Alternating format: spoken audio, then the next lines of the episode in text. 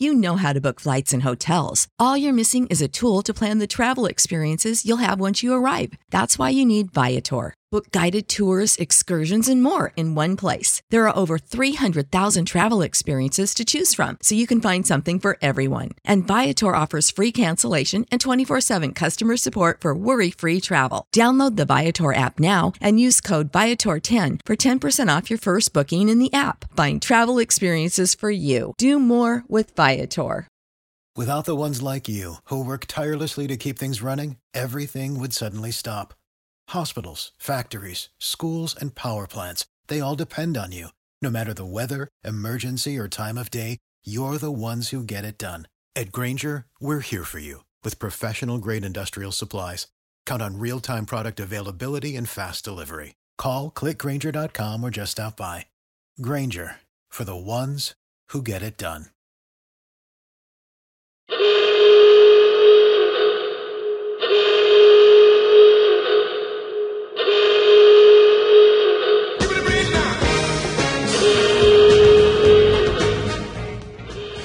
Is just going to die if they don't bring the designated hitter to the National League.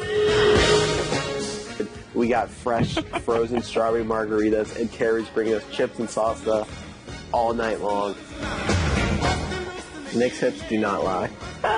Yeah, I got a MF wagon. like, let's be real. The Washington Nationals Hello, everybody. Welcome to another episode of Half Street High Heat. You can find them wherever your podcasts are downloaded or sold. With me, as always, is Ray Knight. Uh, Johnny, I think this is going to be a great episode. I do. They're going to talk baseball, Johnny, and the baseball is the reason they talk and what they talk about. I think that's important to talk about baseball. And if you're a baseball podcast, you're going to end up talking lots of baseball. Well, that's awesome. Thank you very much, Johnny and Ray. Bob Carpenter with you here. And now let's start the show. Hey, everybody. Welcome to another episode of Half Street High Heat.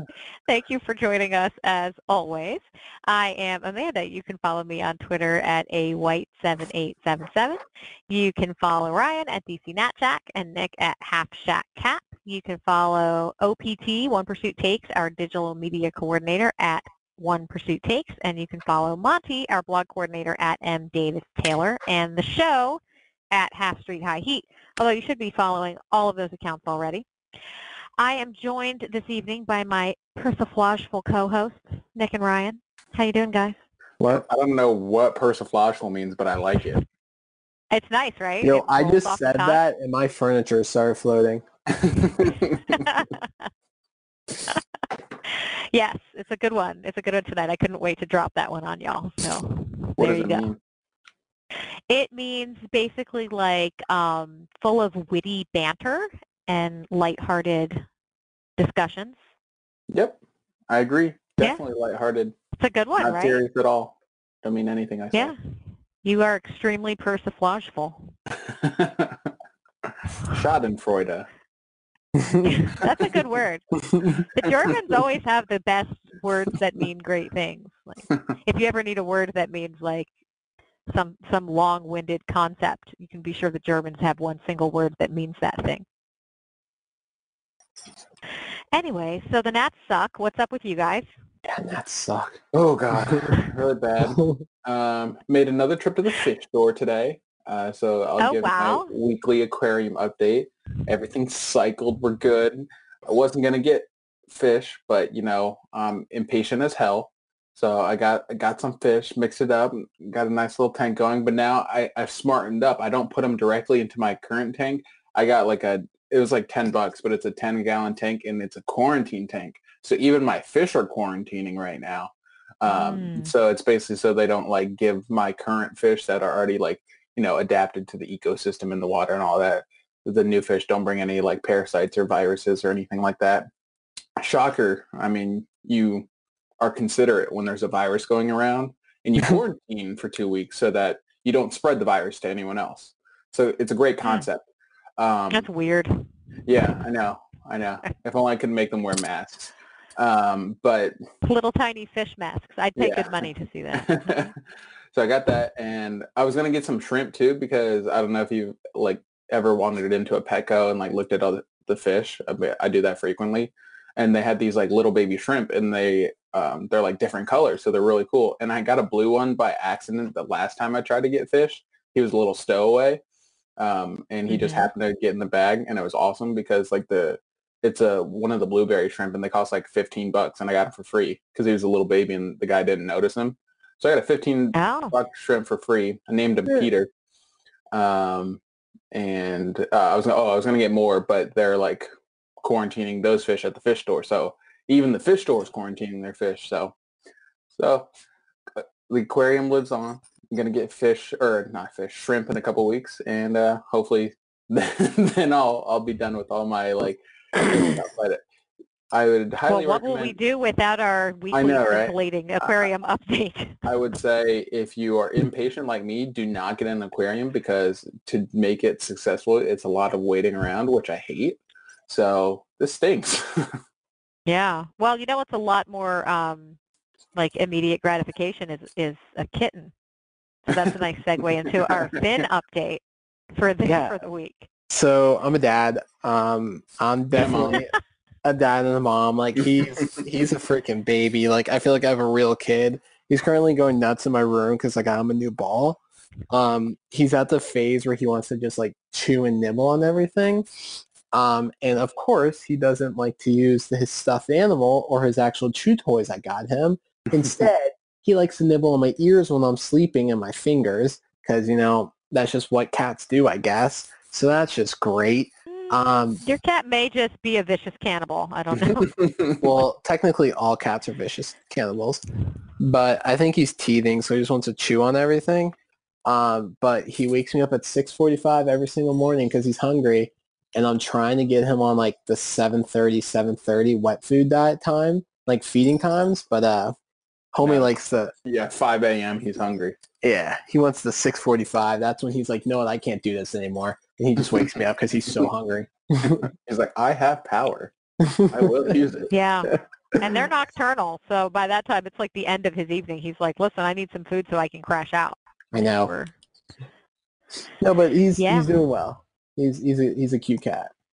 Are you gonna put some pictures up for us to see, or Um, we do no face reveals on Finn either? So I don't, as a celebrity, I don't want to show my kid off. I don't think that's fair to him. Yeah, you can't be exploiting your kid around. Otherwise, Yeah. you're a Kardashian.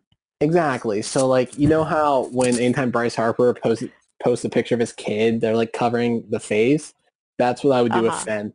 I'm just gonna like cover his face just so no one can see it. Just just to protect the identity. You know, I'm a, I'm, a, Yeah, I'm a caring wouldn't want- father. You wouldn't want the paparazzi out trying to get pictures of him. Um, I I, kind I, I yeah, I was trying to think of one. Paparazzi. Paparazzi. P-A-W. Get it? Oh, oh, I see what you did there. Amanda, how's your produce?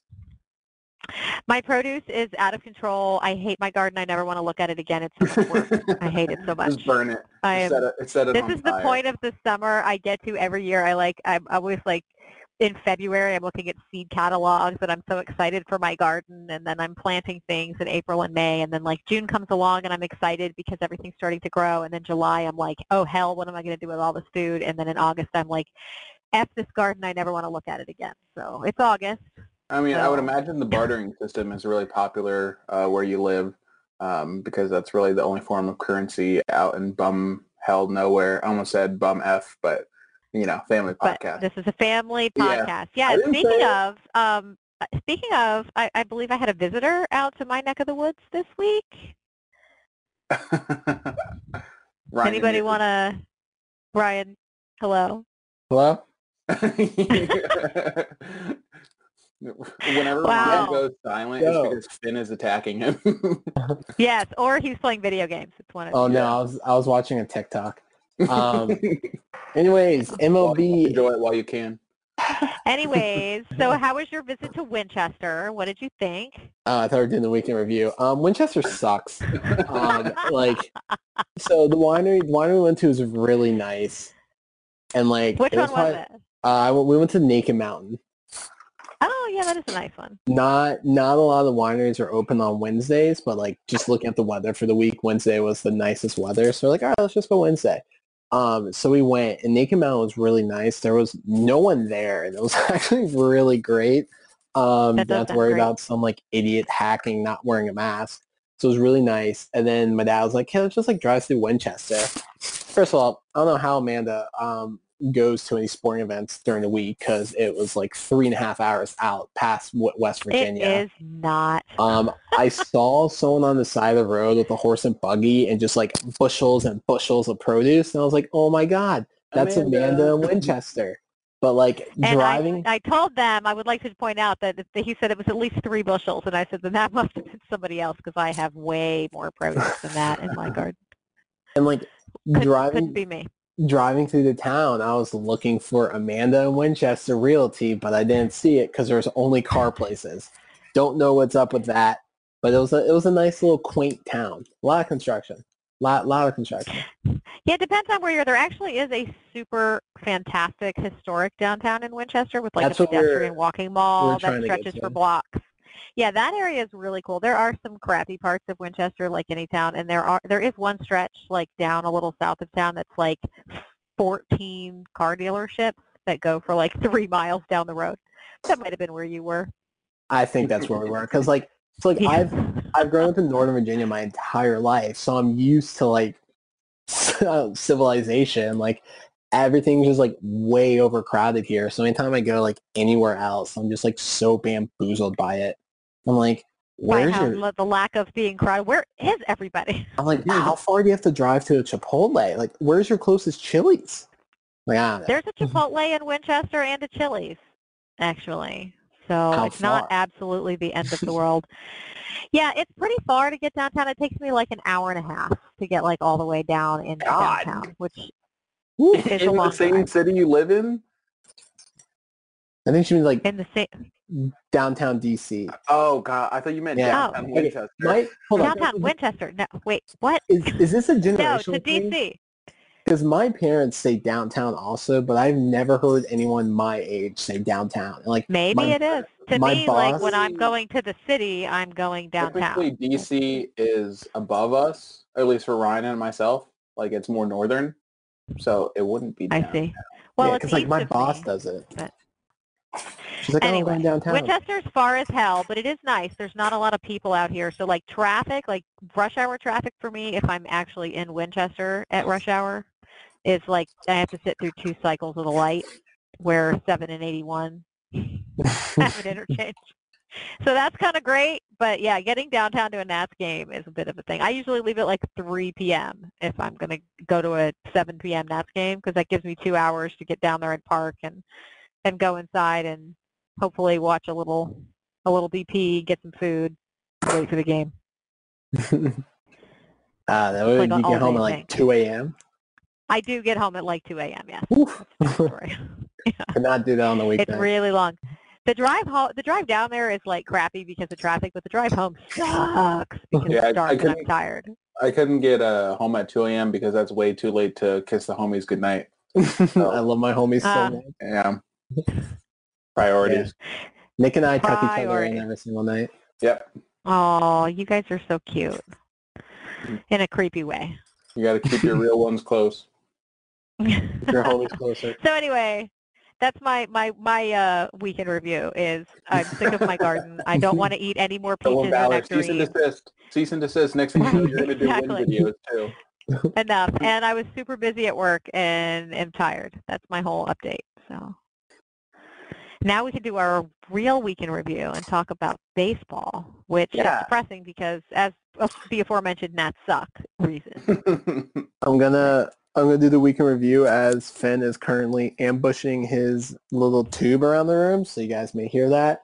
But Major League Baseball and the federal government can learn a thing or two from how perfect the NBA is nailing their return to play plan because baseball is awful. The Cardinals yet again ruin everything. They have three more players test positive. So far that's nine players and seven staffers. The weekend series is shut down versus the Cubs and Major League Baseball told them not to expect to play for at least three to five days.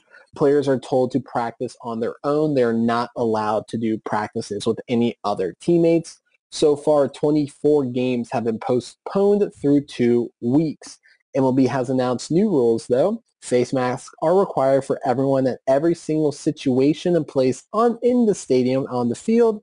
Sorry, except for when the players are on the field. Players must wear them in dugouts. Now, rule breakers will get a season-long suspension, and security will be at team hotels making players, making sure players do not leave. Former Angels employee Eric Kay has been charged with possession and intent to distribute fentanyl, distribute fentanyl, which was a drug found in Tyler Skaggs' body at the time of his death. Early regional sports network TV ratings and ad revenues are up compared to 2019.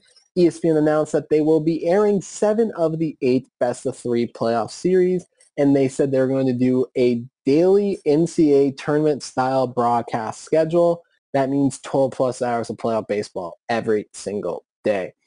Cody Decker speaks about the levels of anti-Semitism in baseball and says it's extremely rampant and is one of the underlining issues within the sport. To the NL East and to the best story in baseball is the team with the best win percentage in baseball, the Miami Marlins. The Marlins have 19 players on the COVID IL. They have starting pitchers who have never played above high A. They have players who haven't played baseball in years. Their second baseman is a former Olympic athlete, and they have one player who's hitting above 300, and he only has seven ABs. They are seven to one. They're about to lose. They're going to be seven and two. Second place, we have the nine and six Braves. The Braves bullpen is providing key insurance for their struggling rotation. Um, and their organist played Beat It while Reese McGuire was coming up to bat. You know, Reese McGuire, the guy who was caught pleasuring himself. Classic. And third are the four and four Phillies. Top prospect Spencer Howard is making his MLB debut on Sunday the much hyped pitching prospect is going to be on the mound. That should be fun to watch. They took two or three against the Yankees in their return to play, and they beat the Braves 5 nothing tonight. In fourth place are the 4 and 7 Washington Nationals, and offense has been the story as they cannot get anything going in the middle of the order. More on that later. Um, Friday, the Nats got blanketed 11 to nothing by the O's which was the largest loss a defending World Series champion has had to a below 500 team in Major League Baseball history. Love it. And today, Doolittle collapsed again, and the Nats lost five to three. In last place, we have the Mets at five and nine. On this week's, uh, sorry, on last week's episode, Brandon, we talked about the whole Yoenis Cespedes incident.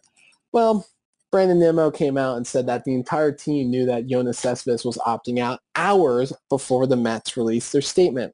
Pete Alonso has been bullied on Instagram this entire week about his girlfriend, um, and Mets are once again a mess.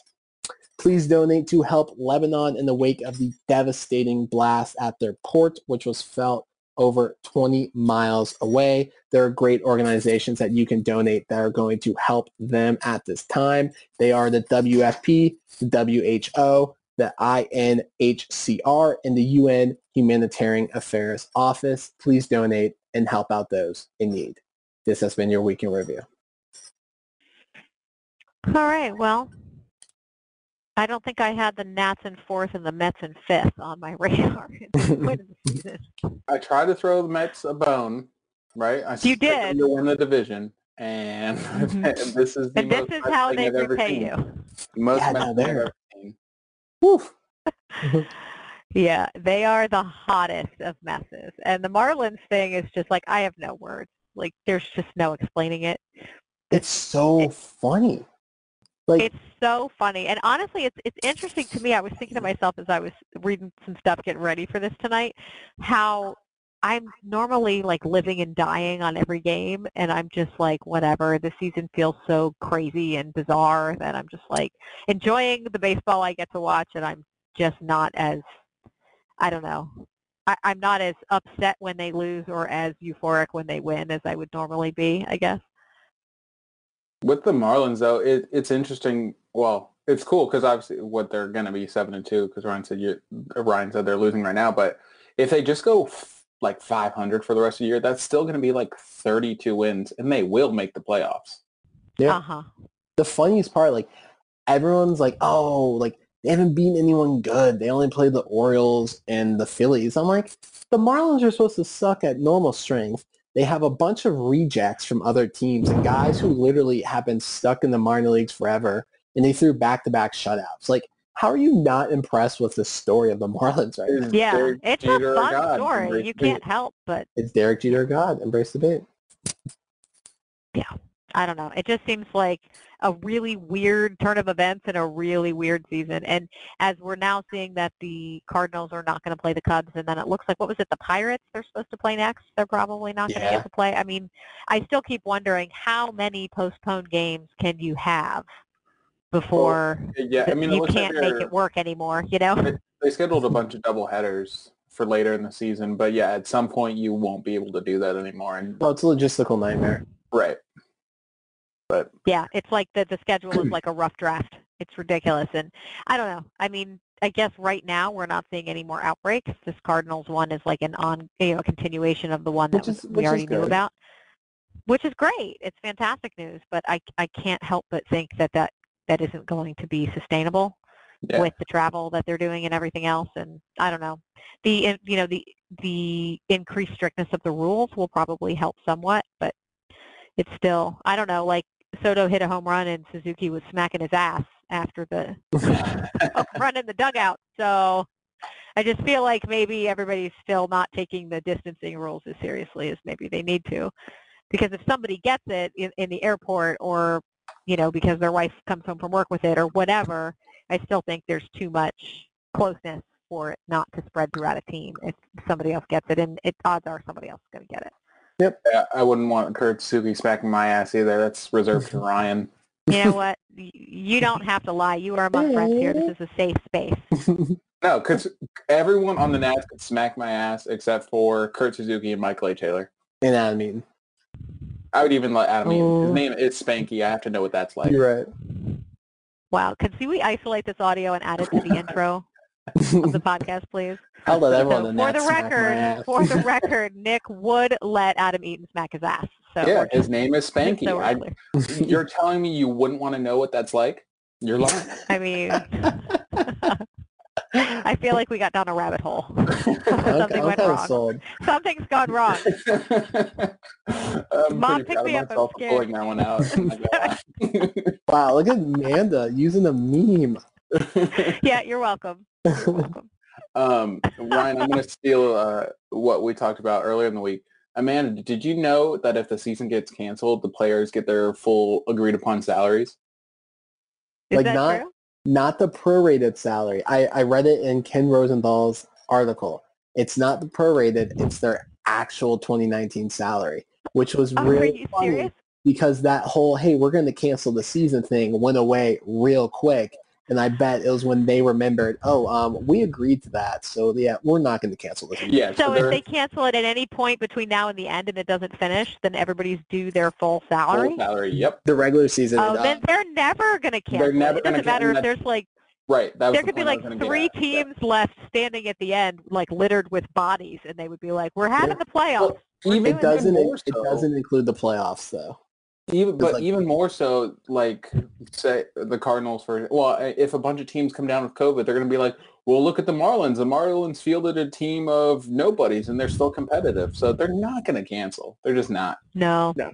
And they may not. Money is everything, obviously, as we've Playoff been through this entire baseball, process. baby, let's go. Playoff baseball. I don't know. Signed that new deal with ESPN to uh, broadcast all those games. Let me ask you guys a More question. A-Rod, Joking yeah. aside, do you feel more or less like the season is like a legitimate?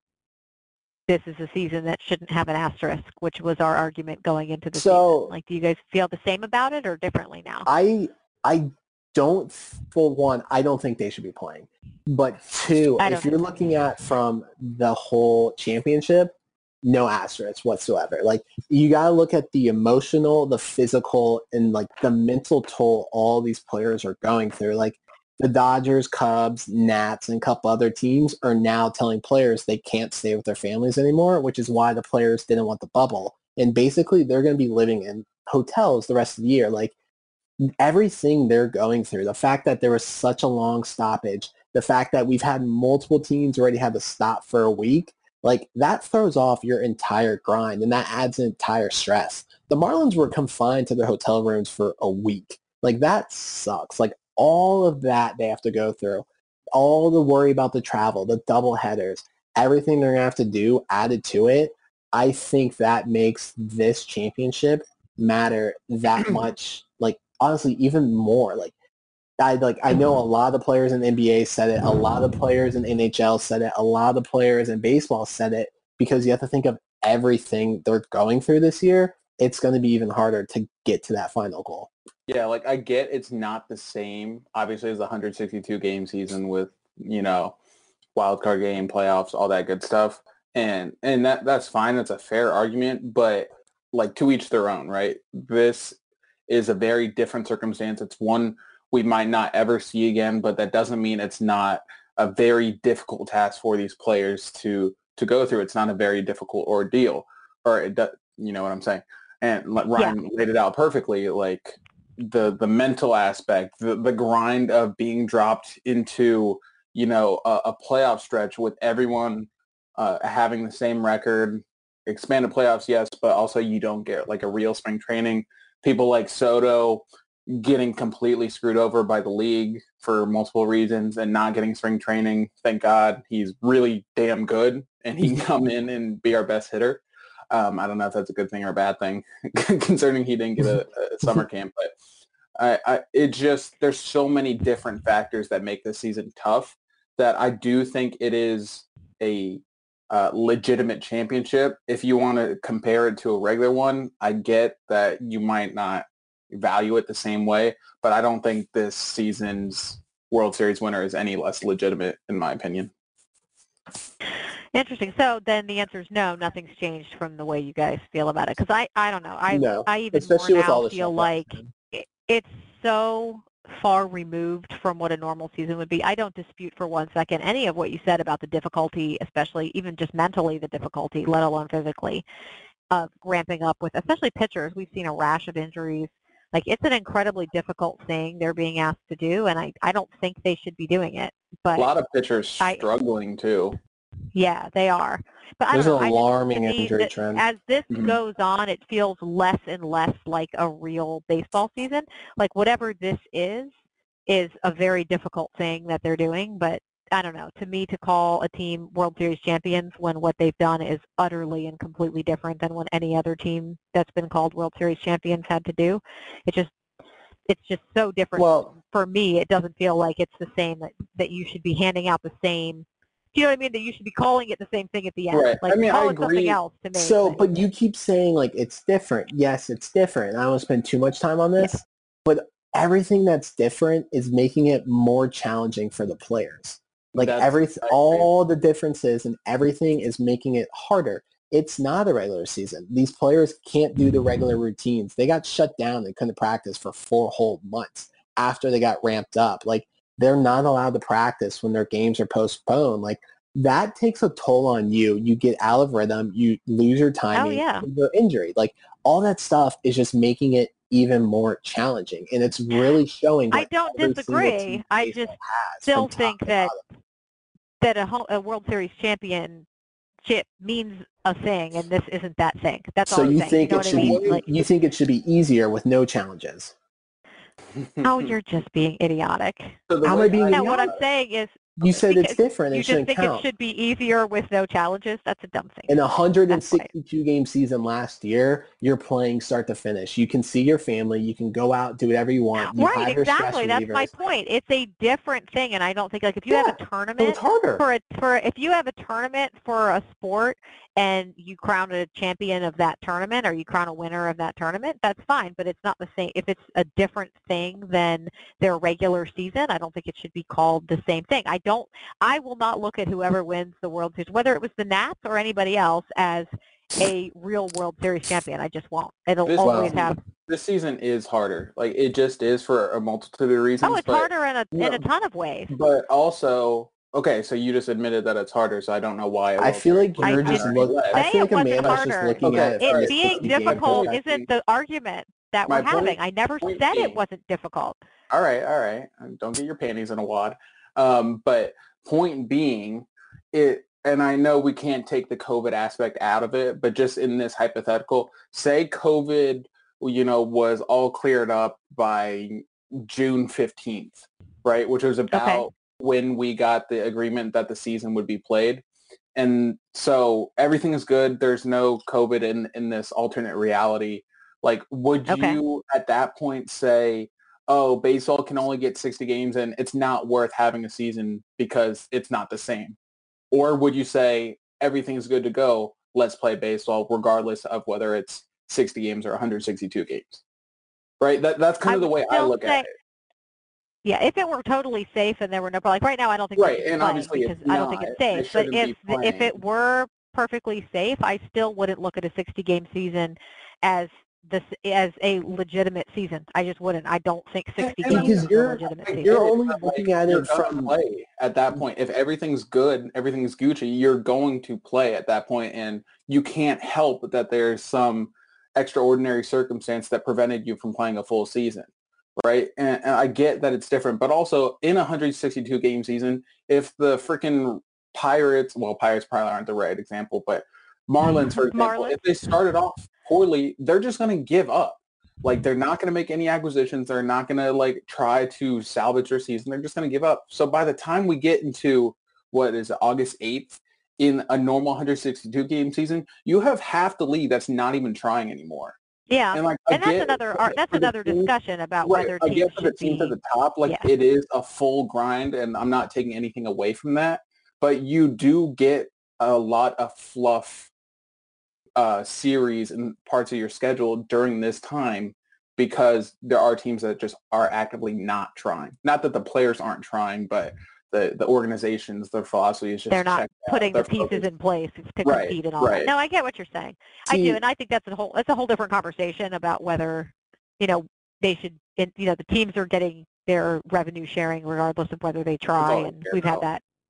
Anyway, that's a whole. Like I said, that's another. I f- my That's last another point thing, I'm going to make is that for this whole argument, I feel like you're just looking at it from 60 games and you're like, 60 games isn't the same as 162. It doesn't count as much. And you like made up your mind, It- but you're not right. looking at it from the fact that these 60 games are going to be just as exhausting, maybe even more as the 162 games, which is why I'm saying it counts just as much. And the players agree because there's been a lot I of players you. who've said that.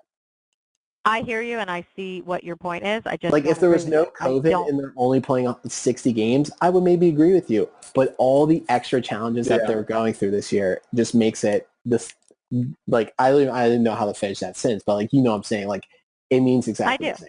I mean, the No, players. and I think a lot of this we agree. I agree. It's it's in some ways harder. I still think 60 games isn't harder than 162 games, no matter what. 60 challenges games going during the middle of a pandemic Like- is harder than what Ryan was 162 saying, is games. You're just simplifying it to 60 games versus 162 games without factoring in all the other, you know, stuff No, that I'm they're going through. factoring it all You're in. saying- it's not well, like I, you're I saying- and I agree that it's much You're more. saying I agree that it's harder, but 60 games versus 162 games. now.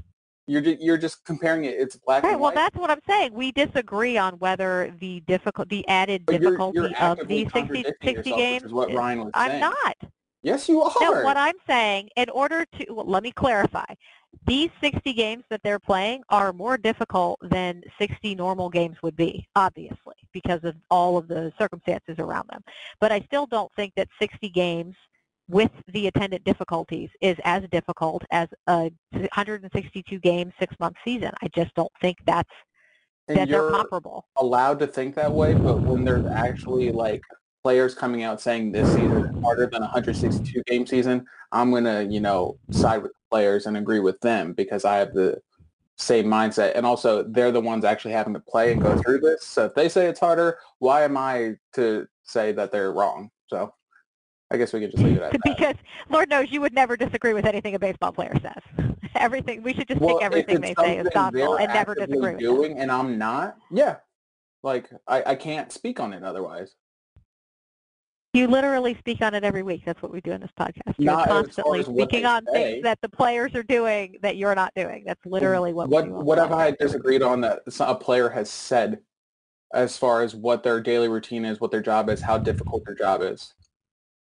I don't know. I guess we'd have to go back and check the tape. Exactly. But so. there's been lots of times. My point is the entire you, you speak continuously on things that you're not doing and the players are. So Uh, I the you're not argument the that you can't you can't of something disagree with say, something a so. player says. is- Well, you're saying 60 games doesn't mean as much when the players are saying it does and you're not playing. So that and you're also some players. It's not like this is a monolith that every player agrees. work. Have you seen any player come out saying, "Oh, this season's easier"?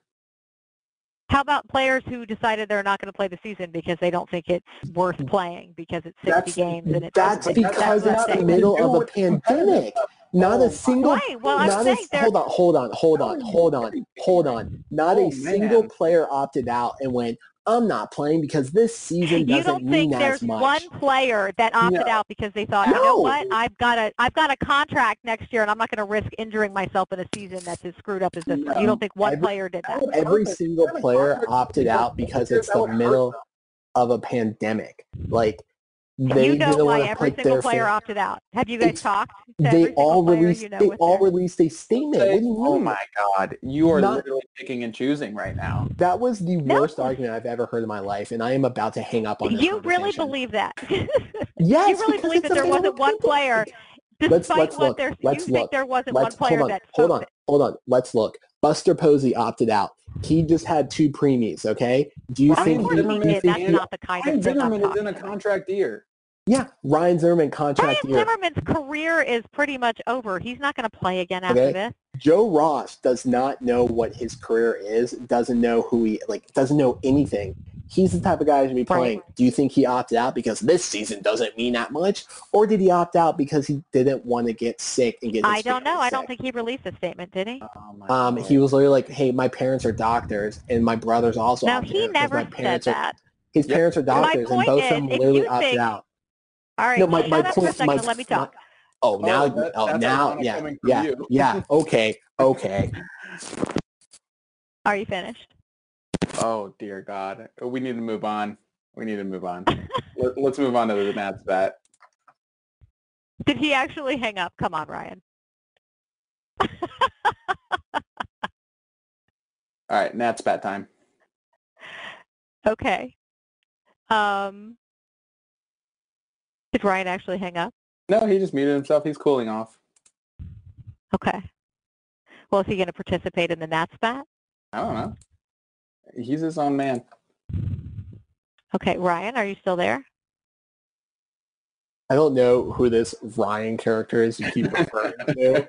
Um, I opted out because this podcast doesn't mean as much because this season doesn't mean as much.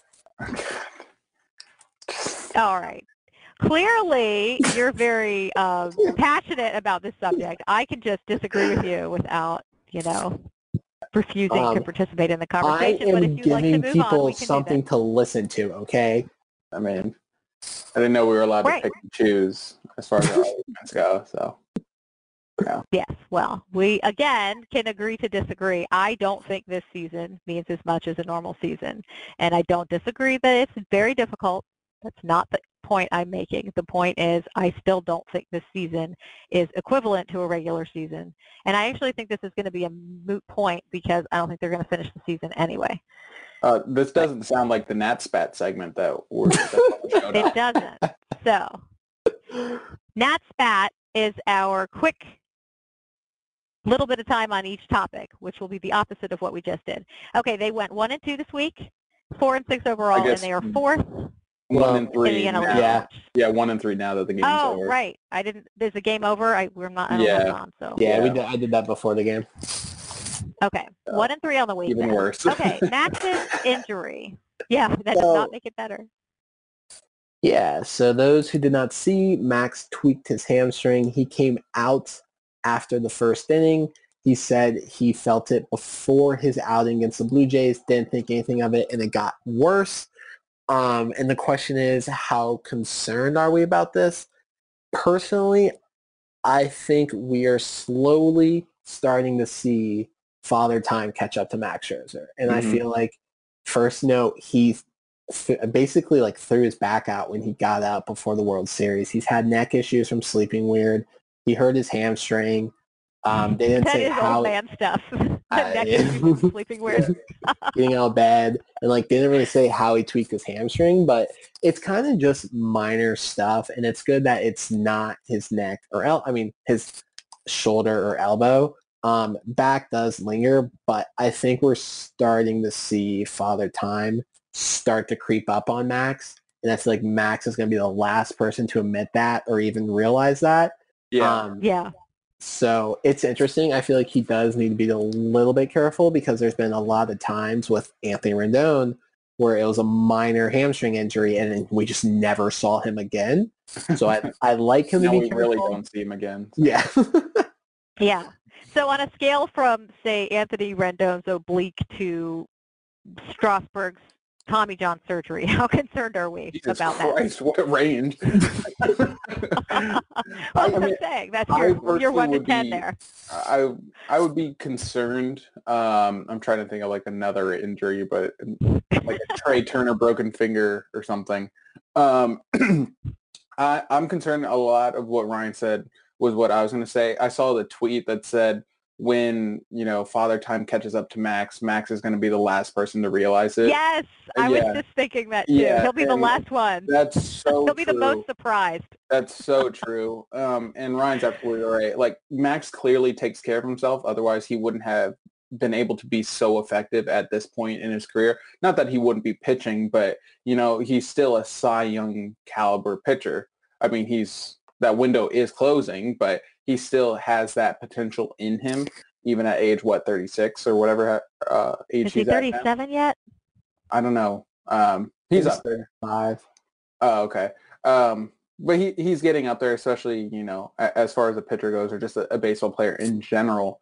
Um, and uh, obviously, as you get older, your ability to heal as quickly, to recover as quickly, uh, like that, that time frame lengthens. So a minor hamstring injury like he has now might linger longer than he realizes. And yeah, he said he felt it before the Blue Jays uh, series. So maybe a younger 27-year-old Max, he gets over that hamstring injury after a couple days. But now 35, 36-year-old Max has that hamstring injury and he feels it through before his last start. And now it's lingering and even worse at his next start. And who knows how long Mhm. it, it might continue on. So Ryan's right. He absolutely needs to be more careful and hopefully Davey gives him some days off. I mean, these Yeah. games count, what, 2.7 times as. I think that's much? the math, yeah. Right. Yeah, that's how much it- the World if- Series counts more than. if, if we go on a losing streak here, if we lose five, six in a row, it might just be time to not that we couldn't overcome that, but it might just be time to like think long long term here and shut down Max, shut down Strauss, and you know let the young guys work. Keep Kieboom in the lineup. Let Voth and Fedde ha- fill in those spots. Bring up um, Rutledge, I think his name is, and see what these Yeah, young guys Jackson have Rutledge. you see what these young guys have because like the the older guys have nothing to prove. They just won the World Series last year. Like it's very hard to go back to back, and back to back would be very cool. But also they have nothing to prove anymore. So um, I err on the side of caution for sure. So you have some more concern than Max, it sounds like. Yeah, and Yeah. I worry about hamstrings. It's like he didn't seem concerned, They're but tricky, hamstrings man. of pitchers really Mhm. are, are troubling to me because they, they make you like it's not enough pain to really stop you from pitching, but it's enough to make you alter your mechanics just enough that you you hurt something Well, else. Well, remember, So he probably shouldn't have gone out and pitched against the Blue Jays if he was feeling it already. remember, Jeremy Hellickson pulled his hammy covering then- first, and we ne- we legitimately never, Never saw saw him him again. Yeah, re- he re- he retired. You know what the the best thing about this hamstring injury is though? Would it be? uh, there is a universal DH, so Max doesn't even have to hit and run the bases. Thank God there's such a good implementation to the National League that saves our pitchers and prolongs their career. Gosh, yeah, if only he didn't have to pitch, which as we just discussed can lead to a change in mechanics that Really, cause because other injuries. if, if he had to Oh, hit while pitching, this injury would probably do him in for the season. But because he can only he only needs to focus on pitching and can focus on that, we might see Max Scherzer again. So thank God that he doesn't have to do more than So really- paid to do. so as decreed by Nick, if we didn't have the universal DH this season, we wouldn't see Max again for the rest of the year. So there you Chien-Ming go. Wang literally ended his career because he had to run the bases. Tanaka pulled both his hamstrings running the bases. Yeah, so your argument is pretty invalid here. All right, moving on. Wouldn't be the first time though. Oh, for Christ's sake. Okay, let's talk about Strauss, which is a better story. Looks like he's actually going to make his debut This tomorrow. We're recording Saturday night for those of you who are listening to this on Monday. So Strauss Yeah. is going to be making his debut Sunday. Yeah, this Yeah, is so- surprising. Um, for those of you who are listening to this on Monday, Nick and I will probably be dead because Amanda is about to explode on us. Um, it is surprising. Please, you ba- because I have five children. You two cannot leave. You you cannot drive me to that point, I Challenge promise you. accepted. um, Uh, I've I've got teenage boys. I can handle the two of you. I'm fine. it's surprising, but I'm You excited. clearly never played a, a COD match in a search and destroy toxic lobby, so That is a true story. I have, I have Yeah, not we were that. we were molded by this. so. we were made for this moment. anyway, Strasburg. Yeah, so it is surprising. Um, I feel like they should keep a short leash on him. He hasn't pitched in quite some time. Um, in well, in a real game, and he had the little nerve discomfort. So if he has the first glance of any type of discomfort in his hand, pull him. But I'm excited. He should do well. Um, I mean, the Orioles, they're not good, but then again, look what they've done to this pitching staff so far. We're making them Uh, look good. That's for Yeah, sure. so he, he should do very well. yeah, I'm excited to see him for sure, but it's almost like at what cost? So I'm hoping, Yeah. you know, short leash, low stress, you know, don't expect him to go seven. If he's if he's done after three, pull him after three. That that would be perfectly fine. Um, and then throw uh, Harper hasn't pitched in a couple days, so he can go two or three innings. Boom, that gets you through six, and then it's a, a normal bullpen day after that. So, and plus rosters are um, shrinking as time goes on. We're already down to what 28 now. Yeah, but they're not Uh, going Yeah. down below that. They decided Oh, to stick not? at 20. Oh, yeah, nice. Okay. just Is because of 28 everything. it? Is that the latest? 20, 28 is it. Yeah, because they were originally Okay. going to go down to 26 after like next week, right? Yeah, but just Yeah. because the MLBPA MLB they PA should wanted, just left it at 30. Makes no sense. they're sense. they're going to Yeah, try to get it back up because they want Yeah. more protection for the pitchers. Oh, uh, on the bright side, it got Bonifacio off the team, so Yeah, thank God. yeah, a positive came from it. um, but yeah, just be So very. why do you hate trumpets? What What do you have whole, against trumpets? What This whole thing is a trumpet. trumpet? No, nothing. I don't. I don't know what you're talking about. No, like instead of the baby shark, like Bonifacio does a trumpet when every time something happens. He like And they had like a trumpet in the dugout, the whole trumpet thing. That's why. Yeah. I mean, you guys know how I feel about Nats fans glorifying below average players, so just leave it at. It's your favorite thing. It's your it's your most favoriteest of all Uh, things. w- let's move on to uh, another. Anyway, before we move on about a Strauss, yes. Well, I want to real quick about Strauss. I have severe anxiety about him coming back. I think we talked before about maybe they just shut him down, which for the people who are still pretending that this season matters as much as a regular season might not want to see them do that. But I really think, like you said, Ryan, if he feels even the slightest twinge of anything that could be discomfort in that hand, I just want them to shut him down and let him heal that injury because I, you know, with Max also ailing, at least in some small way, and Strauss, you know, having this issue with his hand and Sanchez not looking good. I mean, our supposed to be the best rotation in baseball is not looking so hot at the moment. Yeah. So Speaking we'll of see. Sanchez, Speaking of Sanchez, that is a good segue to talk about Sanchez, who is Mine was better. But So in two starts, Sanchez has gone 10.1 innings. He's given up nine runs and Oof. four home runs. Um, that is not that's not good, Bob. He's also It's walked no, four people. No bueno. His ERA is just north of seven. When the Nats Oh. gave him a two-year deal, they knew the second year of his contract was going to be a big question mark. He was prime to come down. Like he had two basically career years in a row at 33, sorry, 34 and 35. Now he's 36. That screams regression. Um, so I'm not too surprised by him struggling. It is early. He did struggle very early last year. I think he started off 0-6 with a 6 ERA Mhm. and then just completely turned it around. Maybe he does that this year. Um, maybe not. Who knows? But the good news is, even if he doesn't, his contract's up at the end of the year. And also, Voth and Fedde have looked really, really good, They So- have. which is very surprising. But so, like, if he continues to struggle, that's okay. You have his replacement, which, so, I mean, hopefully he turns around like he did last year, but we'll see what happens. Wasn't Yeah. it an injury last year? Didn't he go on the IL and when he came Yeah. back healthy, that's when he Yeah. really turned it around? So he might just be, you know, done now and just might not be effective. But I'll I'll save some room for optimism just because he did turn it around last year when we thought he was done. So maybe it is an injury, maybe it is just him warming up. He has the capability of turning it around, but we also have to realize that he might not turn it around. He might be done. So Yeah, Indeed. Okay. Speaking of things that the Nats are not doing well, let's talk about the offense. All right, so um, everyone knows I like my stats. Um, I love stats.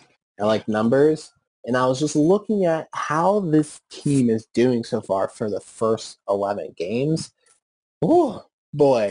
Um, so here's here's their team ranks. Why, why, why don't we just go through this real quick? Um, they rank 29th in runs. The only team that below them is the Cardinals, and the Cardinals have played five games. Um, there are teams who have played less than them that have scored more than they have. So that's just dandy. And then they rank 28th in home runs, 24th in OPS, 29th in RBIs, 29th in walks, 27th in on-base percentage, 21st in slugging, 27th in hits. And we talked about this a lot in the offseason. The biggest question facing this team was, did they do enough to replace what Rendon brought to the lineup? And through the first two weeks, that answer is no. And how bad is it? There's been five people who have hit through the three and five hole. This season, they're combined 269, 310, 404 with two home runs and 13 RBIs. That does not count Juan Soto. If it did, it would be three home runs and 15 RBIs. There are players who have more home runs and more RBIs through that through this many games already. Well, that just made me sad, Ryan. I feel It sad is. now. it is rough.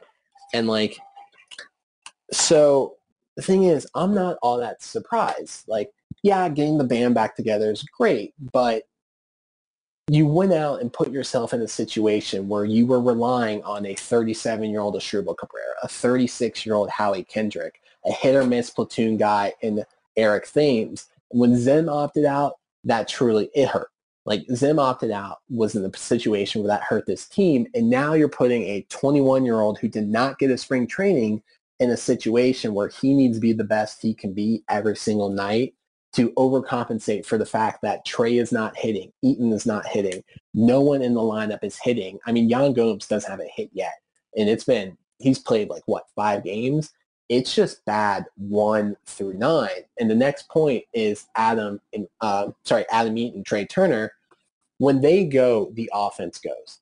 But this year, in the last seven games, you got Trea slashing 185, 258, 259 with one RBI um, and no stolen bases and four strikeouts. And then you have Eaton in the last seven. He's slashing 148, 207, 185, two RBIs, 10 strikeouts. So basically every single inning, Starlin Castro is batting leadoff because they're not getting on. And that just throws everything off. And that's why they're averaging a, like a little north of three runs per game. And it's just, it's just ugly right now. Yeah, Yeah. that is. Those are ugly numbers without a doubt. And uh, you know, even if you're not looking at the stats, you can see it with your own eyes. Like they don't look good out there. It's it's definitely been a really depressing week of watching the Nats play baseball. I mean, like the Orioles pitchers aren't good. They threw Tommy Milone against this offense I and they know got we shut got out. embarrassed by Tommy Milone. Come And they on. also threw a guy today who was making his fifth career major league start and he had a career ERA just under nine and he held him in check. He held him in check. And it's like they're making terrible approach like their approach at the plate is awful. like Trea cannot work a count to save his life. Adam Eaton will get out on four pitches every single time. Starlin Castro, he's he's having a good season. I, I will give it to him. I don't like him batting third, but he's he's having a good season at least. Like he's Yeah. getting on. He's hitting the ball. Um, Soto, he may take a little while. Won't ever criticize Juan Soto. We move on. Kendrick's starting a little slow. Um, he did have that four for four game. I mean, Asdrubal Cabrera is your team leader in RBIs with six. Like that's when you know because he should be batting sixth or seventh. And when you lose Yeah. Rendon, it's just it changes everything. Like last year, Trea and Adam Eaton got pitched to a lot because teams knew Anthony Rendon and Juan Soto were coming up. And so they were getting a lot more pitches to hit. And now teams can basically do whatever they want to every single pitcher where these guys are going to start chasing out of the zone because they're not seeing anything close to what they're seeing last year because there's no big threat behind them because this entire lineup is just neutral outside of Soto. And we're going to see this all year long. Yeah, I think there's a lot to that. That the, the the loss of Rendon is so much more than just his own hits. It's so much what other people are seeing to hit because he's not there. And Yeah, I you know, like you said, that that conversation we had about can you had did we do enough to replace him? I mean, clearly not. I don't even think it was No. possible to replace him. Oh, but the other thing is that that part of the replacement was supposed to be the improved bullpen, not giving up runs late in games, and well, well, yeah. And don't here even. we are. Oh, that's that's and here we are. Well, I'll make one more point about the offense before, I talk about that.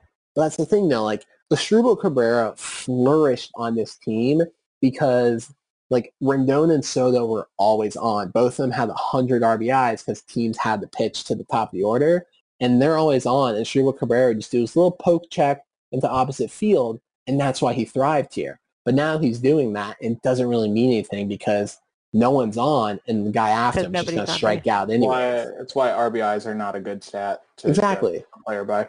Yeah, R- RBIs are a team stat. They're not an individual stat. And it's just, it's rough. And then you look at the bullpen, we're kind of seeing what we saw last year. Like, right now, Sean Doolittle cannot get anyone out. Like, he's just No. not good. The outing Um, tonight, which is Saturday, for those of you listening, we're recording this Saturday night's game. That outing was brutal. and like he's just not good. And we'll talk about what Davey had to say about him in a second. So you can't use him in the eighth inning like you wanted to. Will Harris is on the IL. Two of your three late inning guys are gone. And so that Yep. puts a stress on everyone else and they're going to have to pitch more and they're going to be pitching out of their comfort zone, which is what we saw last year. And it just taxed everyone until the bullpen collapsed. Um, and eventually like the Nats elite starting pitching just in the offense were like, it doesn't matter. We'll take it from here. You don't really have that this year. So it's it's a very interesting thing that's going on with this team. Like it is still early. Um, on Sunday, we'll hit the 20% mark of the season. A lot can happen to that 80%. But as of right now, this team is just not playing good baseball. Did you guys they're see? not. Um, uh, completely random, but Ryan just said we're gonna hit the twenty percent mark. Um, the A's have won like seven in a row, and the fans made a sign that said like twenty one point six in a row. Nice. Because like obviously, that. in what whatever year the Moneyball was that two thousand or something when they won what twenty in a row. So now they're saying twenty one point six in a row. I just thought that was really funny. Yeah, that's well done. Well Yeah. done by them.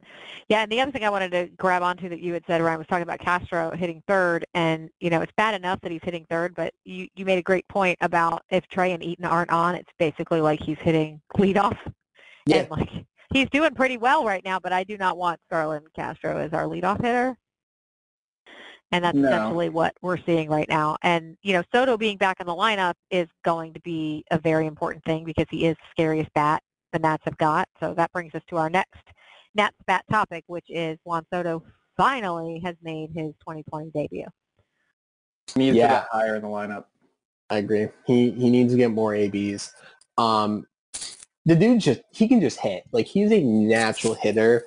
Um, his first AB back, low and away, just slapped it down the left field line for a double. Beautiful hitting. Like he, the man can just hit. He he needs to move up. I think they need to completely rearrange his entire lineup. don't really know what it'll do, but they need to start mixing things up, and so this guy get more ABs. Yeah, like I. What would you do with the top five? So my I put I tweeted this the other day. I tweet well. This is what I tweeted. I did Eaton, Trea, Soto. I think I had Howie fourth in the DH spot, and then I think I did Castro, Thames, or whatever. And then after that, it doesn't really matter. I still had Robles ninth. Um, but the Nats, the way I view some of the guys in my life, like Trea, Eaton, and Robles to me are all the same people. Like as far as you can interchange them however you want, but you're getting effectively the same thing, whether it's getting on base or speed, some combination of both, whatever. So that kind of makes it difficult to, for example, bat Soto second, which you see Aaron Judge batting second. You see Bryce Harper batting second, at least Mike Trout. there. Mike Trout. Like you see all these guys batting second. Kris Bryant. re- yeah, Kris Bryant. There's the real problem is there's no one to put behind Soto that's truly a threat. Yep. The And that's why it won't- point. It won't matter where you put him. Ideally, you do put him second because it's like yes, it's the new wave of baseball, but it, we've seen it to be effective. Uh, like and obviously, I think Ryan just said it. Putting them higher in the lineup means they're going to come to the plate more, and that's what you want out of your best hitters. Like the days of the typical, you know, three, four, five, heart of the order. That that's just not as. I mean, that's still true, but it's just not as what it once was. So getting Soto to the plate, especially with no one behind him, why not bat him second and get him to the plate more? Like that way you still leave Trea or Eaton batting first. So if they do get on and Soto goes yard, then it's a little bit, you know, more impactful. But I, I would just bat him second. Maybe I think you have to drop Trea. I, I just, but then again, if Would you you drop Soto- him behind Soto, or would you leave I him would up put- in, in the I would think, leadoff spot? You probably have Trea still first because you don't want to start lefty lefty with Eaton and Soto. So uh, maybe Trea, Soto, Castro, and then I don't even know what you would have do after that. Like, where would you put Eaton? I guess is the question. Yeah, you you drop Eaton to eighth or ninth. I guess ninth, and maybe move Robles up. I, I don't know. It's yeah. I think you would move Eaton to ninth because then he could effectively be another leadoff guy for Soto, Yeah. who would in that situation, like say you had nine one two coming up. Well, Soto's effectively batting third in that. You know when that yeah, I see what you're saying. So maybe I don't the Nats lineup is so weird to construct. Like there's really only so much you can do with it. Whereas someone like the Yankees, and I know we're going from arguably the worst offense in baseball to the best offense in baseball, but that Yeah. they just they just have so they have better options. options. Right. They just out. have so much they can do with their lineup, and that's why they can hit Aaron Judge second and Gleyber Torres fourth, and you know Luke Voit ninth. Yeah. So And I think the reason it's so hard to construct the Nats lineup is they just don't have anybody scary except for Soto and with no protection. The reason I think the Nats were so had such success last year is that that, that punch of, of Rendon and Soto was you you had to pitch to people because that was there. And now that it's not, like you go, okay, well, you know, who, we don't have to pitch around anybody because we can just pitch around Soto. We don't have to we don't have to give anybody else anything to hit. And I think that's what we're seeing is nobody's getting good pitches because Soto hasn't even been in the lineup. And now that he is, Yep. he's the only one they have to worry about. Yeah, Yeah. like we've seen this this season has 2015 vibes all over it. Like in It does. 2015, the only person in the offense who did Mhm. anything was Bryce Harper. Like he statistically had the best offensive season any active player has ever had, and he didn't even get 100 RBIs because no one was on. Um, they Yep. sorry. they need a right-handed power bat, and the problem is Badly. they're Badly. not cheap. And that's Yeah. like they don't have a farm system to go out and get one. And the, the Lerners don't really spend on position players. And you look at their farm system, they don't have a power threat in the farm system developing. So it's like, how do you go get one? Because oh, sorry. until then, sorry, until then, like you're gonna have to bat Castro after Soto because he's the only person hitting. yeah. Like he he has a 400 on base percentage. He leads the team in runs created. Yeah. Like you're just gonna have to put him behind it just because they're like, well, this guy could easily hit him in with a single. And like it's just the only threat they have. It's just such a huge drop from Soto to Castro, and Castro is the second best hitter on the team, which is such a bad thing to say. Yeah. Um, but These I, are I just, more things that make me sad. Right. I, I wonder now that the universal DH is sticking around if the Nats will pay up for someone just to They do. DH. Uh, they certainly should, um, but I, I I would wonder if they view their window with Max and Strauss as long enough. I mean, they just gave Strauss a seven-year contract, but I wonder if they view their window as long enough to you know worth investing into a DH type like JD Martinez is older and only DHs, but he's been widely successful. Nelson Cruz, another great example, widely successful. at a guy like 39, Kyle 40. Seager.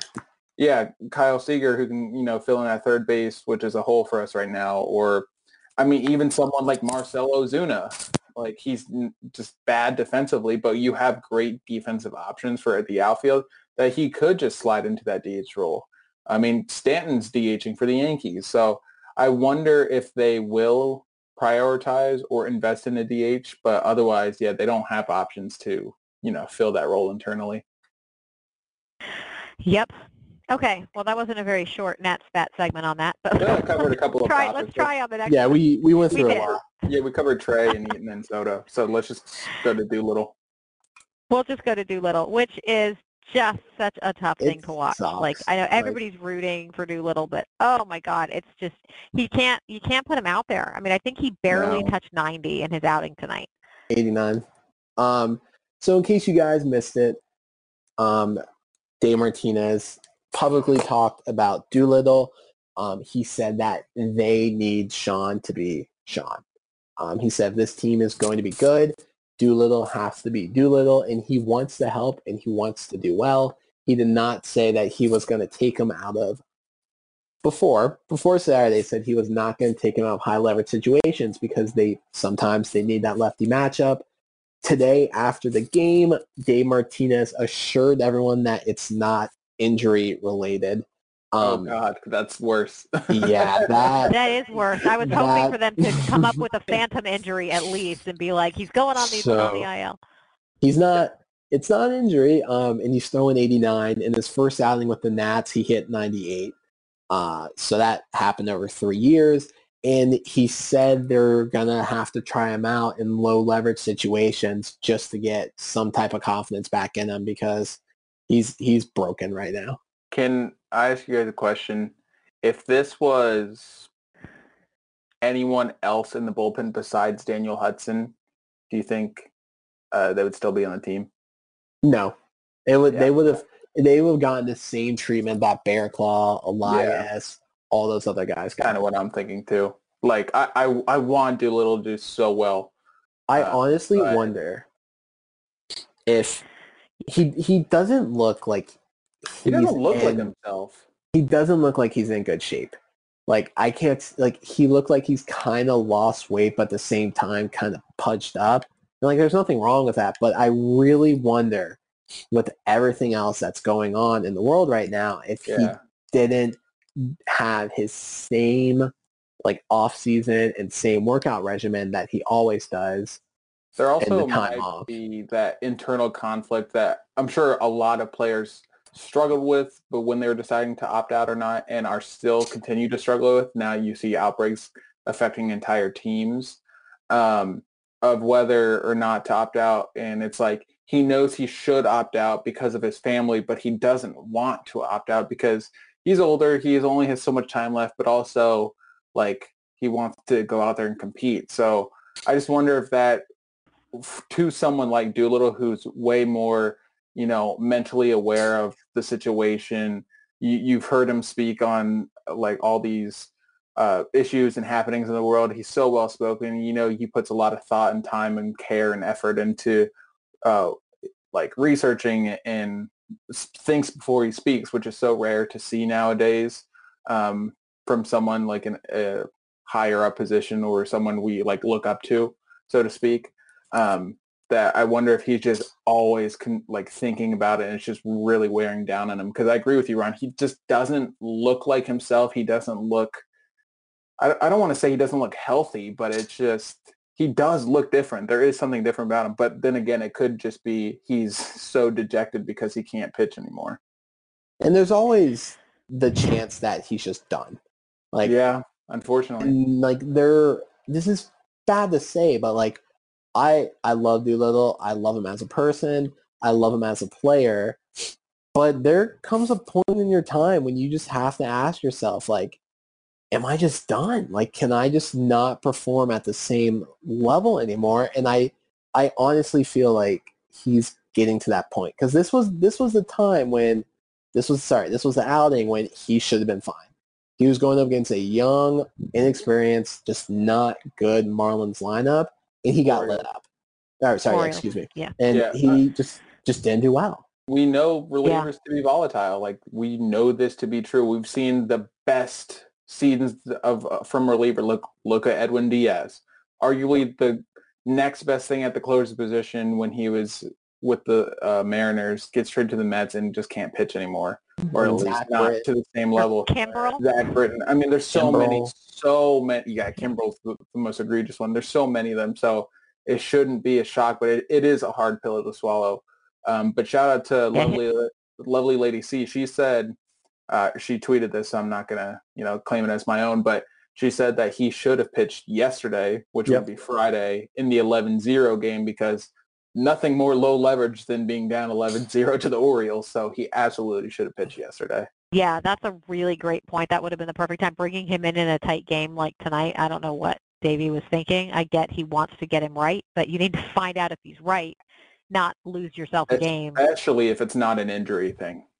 I know if you're if you're Yeah. throwing 89 and you're not hurt, You need to build his confidence. Yeah, and I mean, like you say, he's 33. It's not like he's super old, but that's also not super young, and it might just be that He has an injury I, history I hate too. to even say Yeah. it, but he may just be washed, and and I, you know nobody wants to hear that, nobody wants to think it. But after tonight's game, his ERA is 18, and his WHIP is four. oof. I mean, every every player hits that moment in their career when they just can't do what they used to be able to. And all the signs are kind of pointing to that that we're at that with do. I don't want it to be true. No, It's just it's just it's so hard to watch. yeah, It is. and hard It's a pill to tough one. swallow. Tough to take. All right, we're going to move on to our fair, fair or foul segment. Ryan, you want to hook us up? Yes. I love So- Sarah Wow. Um, we've not done this in a while, so for you new heaters out there, I'm going to give you a quick rundown of this. I'm going to ask six questions. Um, if Nick or Amanda agree with it, they are going to say fair um, and just a quick one sentence reason why. And if they disagree with it, they will say foul and a quick one sentence why. We will have three questions about the Washington Nationals and we will have three questions about Major League Baseball. It's a quick little fun segment that I got while I was watching MLB Network one day. So, are you guys ready? Ready. Born ready. All right, hold on. I have a chopper gunner right now, so give me a second. Okay, so fair or foul, the Washington Nationals offense can be fixed this season. I'm gonna say Fair. it is fair.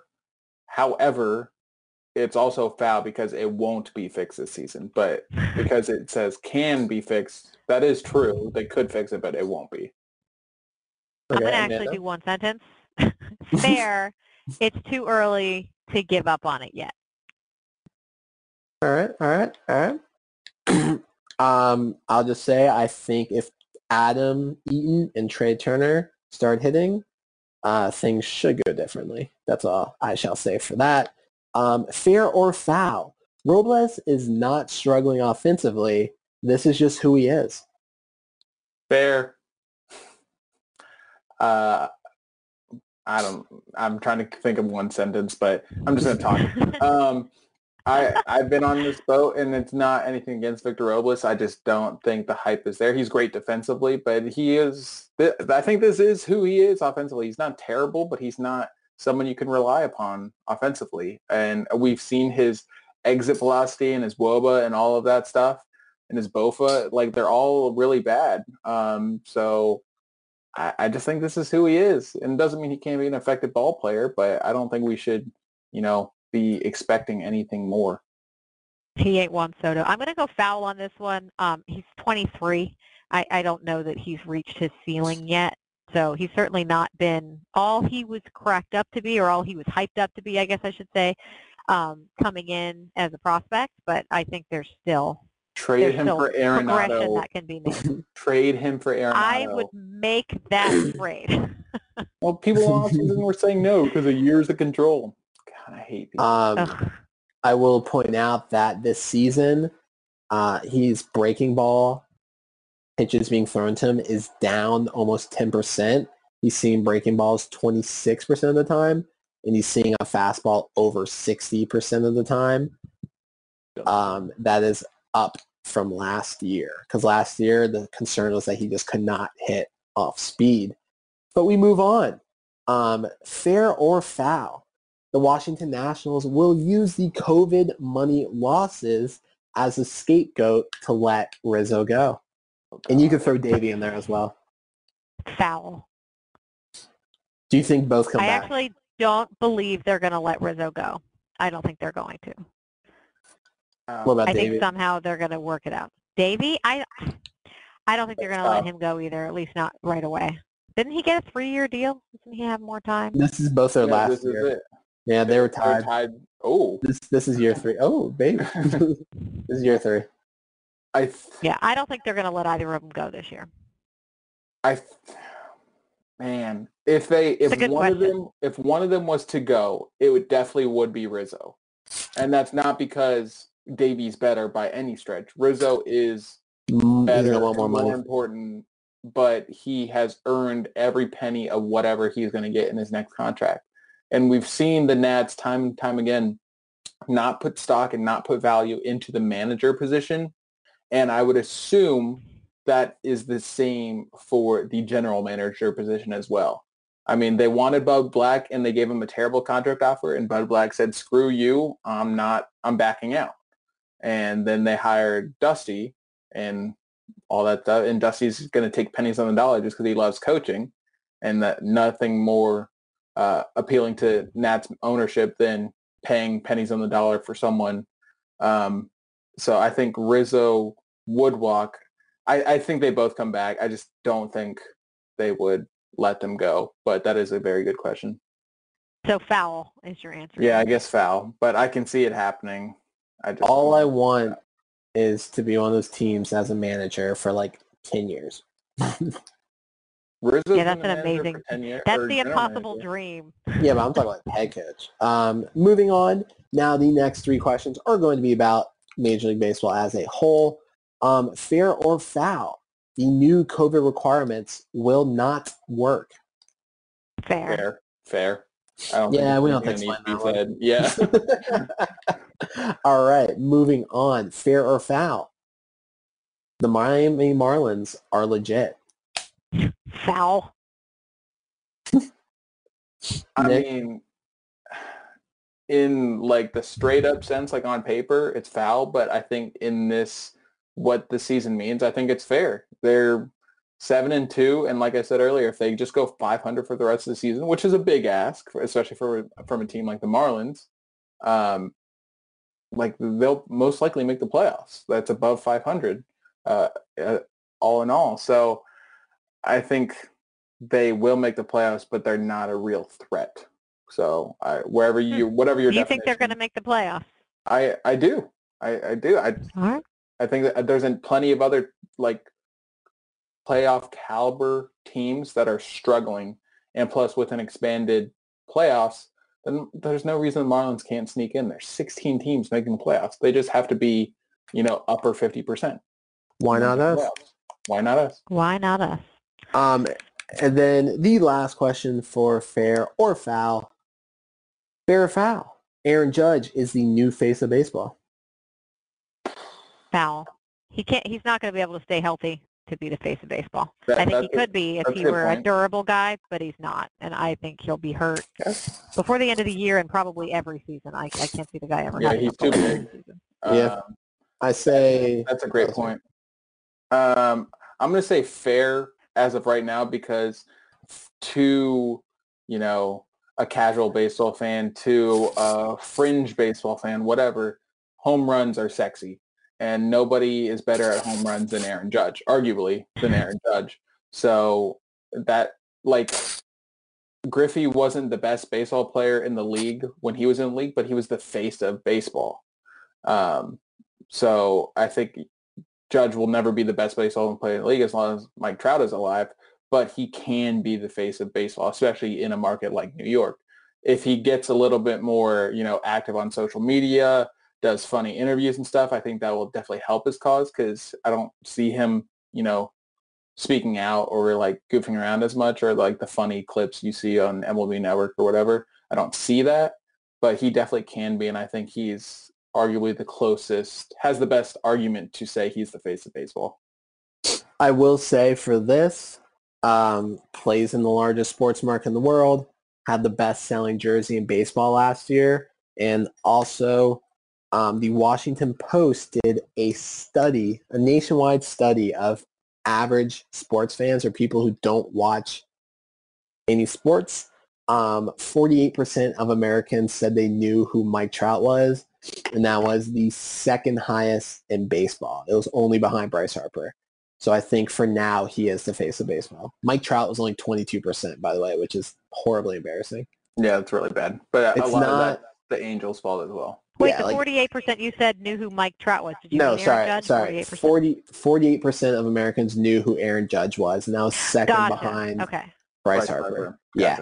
Um, the face of baseball is all about marketability, and right now, outside of Bryce Harper, Aaron Judge is the most marketable player, and he plays in New York. So I Yeah. say fair. A lot of a And- lot of things going for him, and plus Yeah. the All Rise thing is super cool. I mean, his last name Oh, is yeah. Judge, but Mhm. super cool that you have a slogan to play off of. But I do yeah, agree with you, man, that for he's not going to be healthy marketability, for that long. is. Yeah, exactly. Yeah, I just, I just can't. You know, usually the guys that they get hurt all the time, it just never stops.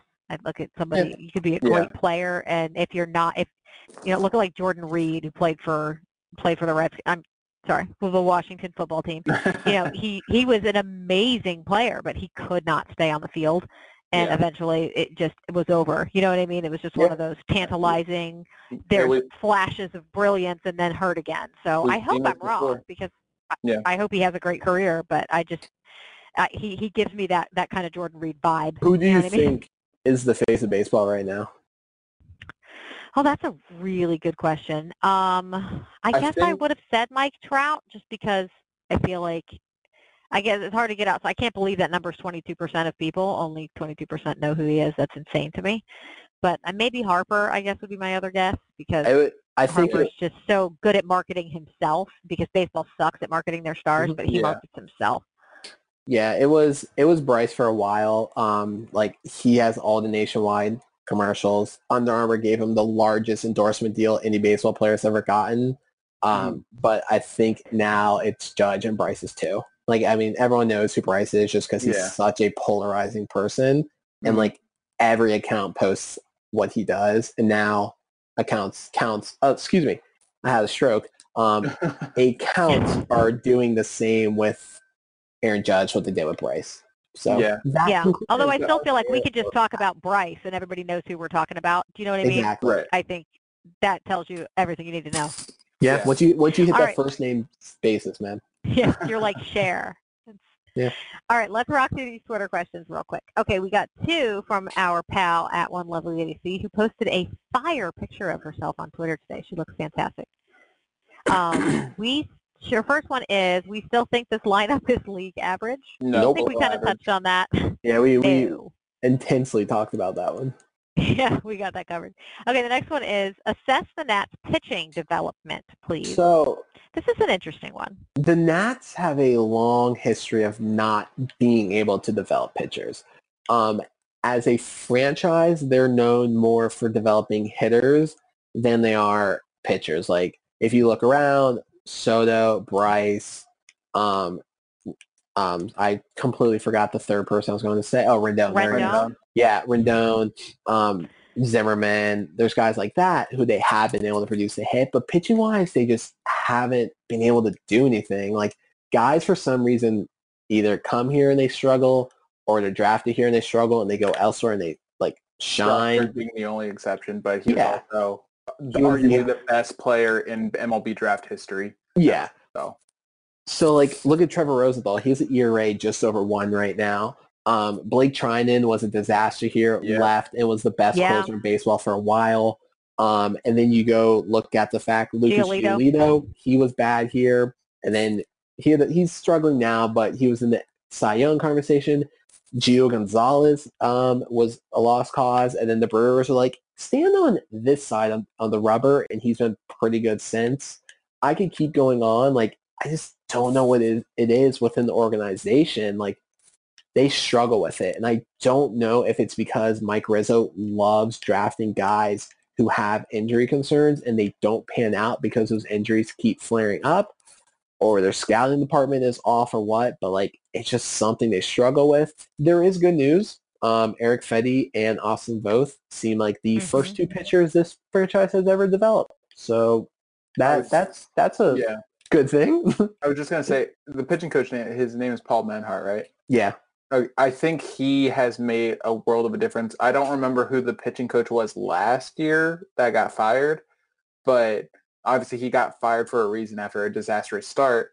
And after that, you kind of felt a change. And granted, we got new faces like Hudson and, and whatnot um, that certainly attributed to that, to righting the ship and, and whatnot. But I think Paul Menhart has a lot to do with the improvement you see in guys like Fedde and Voth and I hope that translates more.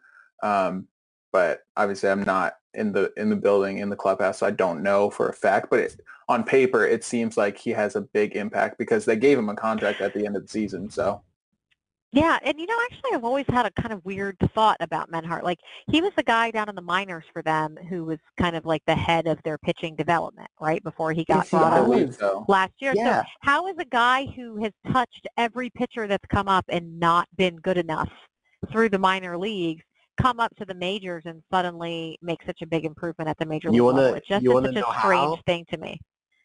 He went from having a bunch of minor leaguers to having a team that had Max Scherzer, Stephen Strasburg, and Patrick Corbin at the top of their And game. Yes. also, But the disastrous bullpen last year, you know, like it, it felt like it turned around once he once he came up. So it's just weird to me, and I, I don't know what the answer is. No, I- I- I- that occurs I to me. It's a weird thing. Yeah, but also he like people like Giolito and Reynaldo Lopez, they were effective when pitching for Menhart in the minors, and then when they got to the mi- major leagues without Menhart, that's when they struggled. So there's an argument to be made that they were good under him, and then when they left, that's when they struggled. So That's an interesting point. Okay, one more we have from at One Pursuit Takes says, if you were the Nats GM, what realistic trade would you do, if any, before the trade deadline? Realistic? Um, none. I Mm. just I don't really think they have anything. Um, dream scenario, JD Martinez, maybe even like Kyle Seager, but realistic, none. I would. Oh, sorry. No, you're fine. Go ahead. Uh, I would trade anyone on expiring deals. So Sanchez, Thames. I would consider even Castro if someone really wants to pay up for him. If not, that that's fine. He's on like a team friendly deal or whatever. So uh, that's fine. If no one wants to pay up for him, we'll we'll, we'll take him. We'll keep him. Um, maybe even someone like Kurt Suzuki if someone needs catching depth. You know, try to replenish the farm system as much as you can and just let the young guys take over, let them play and see what you've got um, and, and go forward from there. But those are the only realistic trades I would make. I wouldn't buy any pieces, um, even If you wouldn't go buy- for that extra that extra bat to protect Soto or anything, you wouldn't try to make a splash. Not not right now. I, I would wait until you get a better picture of what next year's going to look like. Because you, I mean, hell, you might have a lockout next year too. So that's something you Yeah. got to think about.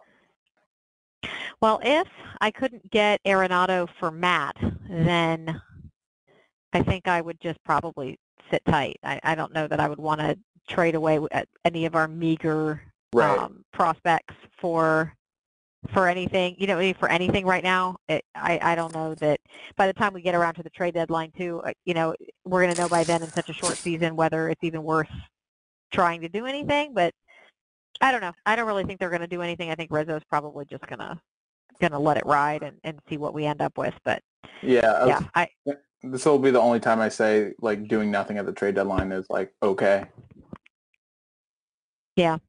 I guess yeah, if they're especially if they're like borderline, which it looks like is going to be the best they can hope for by the trade deadline with the Right. record they have now. I also don't think If- teams are going to be teams that find themselves in positions to to buy at the trade deadline. I don't think they're going to be paying all that much. Yeah, for one month. Yeah, Yeah, that's it exactly. And for one month of a season that, you know, if there's a catastrophic outbreak might not even finish. It just seems Right. like nobody's going to be in the mood to spend. right. I Agree. Okay, so let's do our one big takeaway for the week. Next, you Um, want to start? Yeah, I, I have one. Uh, and I think Ryan has said this before, but I'm not sure. I think it's as close to being confirmed as you could possibly get. Um, I am wondering, and this is my one big takeaway, I think Joe Maddon is very overrated. My friend has been saying that for a very long time, and I he kind of won me over a little bit. I didn't mean to cut you off, but like if uh, he got all this hype from the Rays World Series Right. team, but please look at that roster. That Yeah, roster was roster- loaded. And now 2016, yes, he was Loaded. the manager of the 2016 team, but look at that 2016 Cubs team. You got peak performances from almost everyone on your roster. I mean, you it was literally the perfect storm. That was arguably one of the best teams in the last Yeah, 20 the years. best closer Yeah. Right. outside right. of Mario Rivera. And- And I guess the question scene. is how much credit do you give to the manager for getting peak In that- performances out in of your that players? situation, I don't think you, he could get much because then now you, you look at 2017, 2018, 2019, and they got worse and worse every single year. He wasn't getting peak performance. So you would think if he was able to get peak performance out of his team in 2016, you would have gotten some sort Yeah, of then what the hell you been doing for, right for the last throughout three the next three years. But now you insert David Ross, who is a part of those teams. People They're the love best team in him there now. and they're the best team in the NL with the same roster. Their argu- their roster is arguably worse than it was last year. That's a very good point. So I, I just wonder if he is overrated. I, I think I believe it now. So that's my one big takeaway. Food for thought. Ryan, what Yep. you got? Um, I was going to point out that the A's having two walk-off grand slams start the season is amazing. It's awesome. But my one big takeaway is Fernando Tatis Jr. is the most Oof. exciting player in baseball, Agreed. and I think he's going to be an absolute stud. Sorry, um, someone got a hold of my uh, my headphones. Did you hear I did hear that. that? He wanted to give us his one big takeaway. That's, he's literally smacking my microphone right now. his one big takeaway is your headset. He's going to take it right away that's pretty funny. he just he All just right, woke so- up. You stop. he wanted to get in on the action. So my one big takeaway this week is injuries that I, I think everybody coming into the season was rightfully very worried about COVID and how dangerous that could be. But I think it was not given enough consideration how dangerous all this starting and stopping is for these athletes' bodies, particularly the pitchers Yep. who need, you know, who need a really long, like that's spring training is a long time of warming up. That's why they report sooner than anybody and why they get so much work and repetition. And even after the whole full spring training, they come in on shortened pitched counts, usually in the early part of the season. And like expecting these pitchers to be able to stop and start and not make their regular, you know, their regular, do their regular routines between starts. And I just, I'm very concerned about injuries and hopefully not really serious injuries to a lot of these pitchers. But you could have guys who have career ending or season ending or you know, things that affect them forever from this, you know, from this weird sort of schedule that we're doing. And as more games get postponed and rescheduled and more double headers and I don't know, it just feels like a mess and I'm worried about, you know, non-COVID injuries a lot more than I had considered coming into the season. Yep. It's a very Uh, good point. It's uh it's a more difficult forgot- season than uh, I f- normal. I forgot the numbers, but there's a really good article that had a graph of how we've seen three times as many injuries, pitcher-related injuries through 10 games this year. Sorry, someone just ripped my headphone out. Um, three times as many pitching injuries through this point in the year this year compared to like any year in the last decade. Three times as many. That that actually would sounds right. Like when you, I feel like we're hearing about Yeah, injuries all the time. yeah. every single day. Yeah. Um, Amanda, I just want to also point out that he just took my other headphone and just started running with it, trying to jump off. So this is his one big takeaway. He is a naughty. He is a naughty boy. He sounds adorable. I hope we can get a picture of him with a, an emoji over his face sometime soon so we can check him out. All right. You guys got anything else before we go? Nope. That's it. Nope. That's it. That should be enough. I think. I don't know how damn long Oh, we talked. I, I do have is a one other thing, not baseball related. Okay. I'm hoping the Caps win tomorrow, so that way we don't have to play the Hurricanes in round one, and Oh, the thank God. Hurricanes Yeah. Twitter oh. doesn't try to make a rivalry a thing again.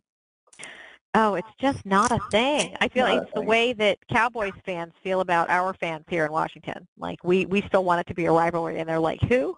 Y'all have sucked for 20 yeah, years." I would imagine it's the same thing. It's No, like they literally, they literally think it's like a top rivalry in the NHL, and I'm like, Ex- excuse me, no, like it's Caps Pens, a huge Right. gap, and then Even like Caps Rangers. Caps Rangers, or Caps Caps Bruins. like Flyers, I'm excited yeah. for the Bruins Bruins. game tomorrow. Yeah. yeah, because the Bruins and the Caps hate each other, and they're going to beat the hell out of each other tomorrow. and neither of them. And unfortunately, I have to work and won't be able to watch the game, so I'm pretty pissed about that. But Yeah. I I- will I'm listen to it on over the to- radio. I'm going to my in-laws, but I've already arranged. Uh, I've struck an agreement to have the Caps game on at their house while I'm there. So Struck an agreement. yeah, Everyone in my family knows that if you schedule things when there are playoff games on, then you just have to accept the fact that I will be watching the game at your house. right. Just the way it's going to be. Yep. Yeah. So good good luck to the Caps tomorrow, and um, I hope they look better than they have the last couple games because they've looked pretty Not- pretty bad. Not great, Bob. Not great. Nationals-esque, I would call them. it's not good. All right. So thank you all for listening, especially because I swear to God, I feel like, guys, we these podcasts get longer every week. We're like, Well, we have baseball to talk about. We're excited. I know it's true. So um, please be sure to follow all of us on Twitter. I'll give the handles one more time at awhite7877 for me, at DCNatShack for Ryan, at HalfShackCap for Nick, at One Pursuit Takes for OTT, at M Davis Taylor eh, for Monty, and at half, at half Street High Heat for the show. You guys have a good week. Talk to you soon. Later. There's a new breeze blowing off the banks of the Potomac. A new team's mowing down the ranks of their opponents. The Nationals are smashing balls so that the commentator who has the calls has passed the wall to see you later. Let's play. We're gonna win today. Let's go,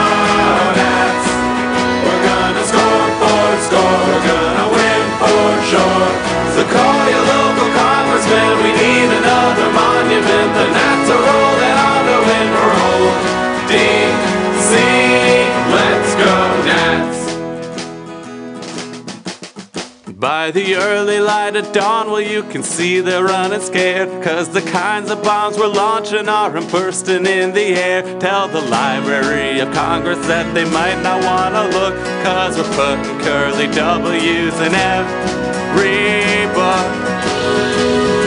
Let's go, Nats. We've got a game to play. We're gonna win today. Let's for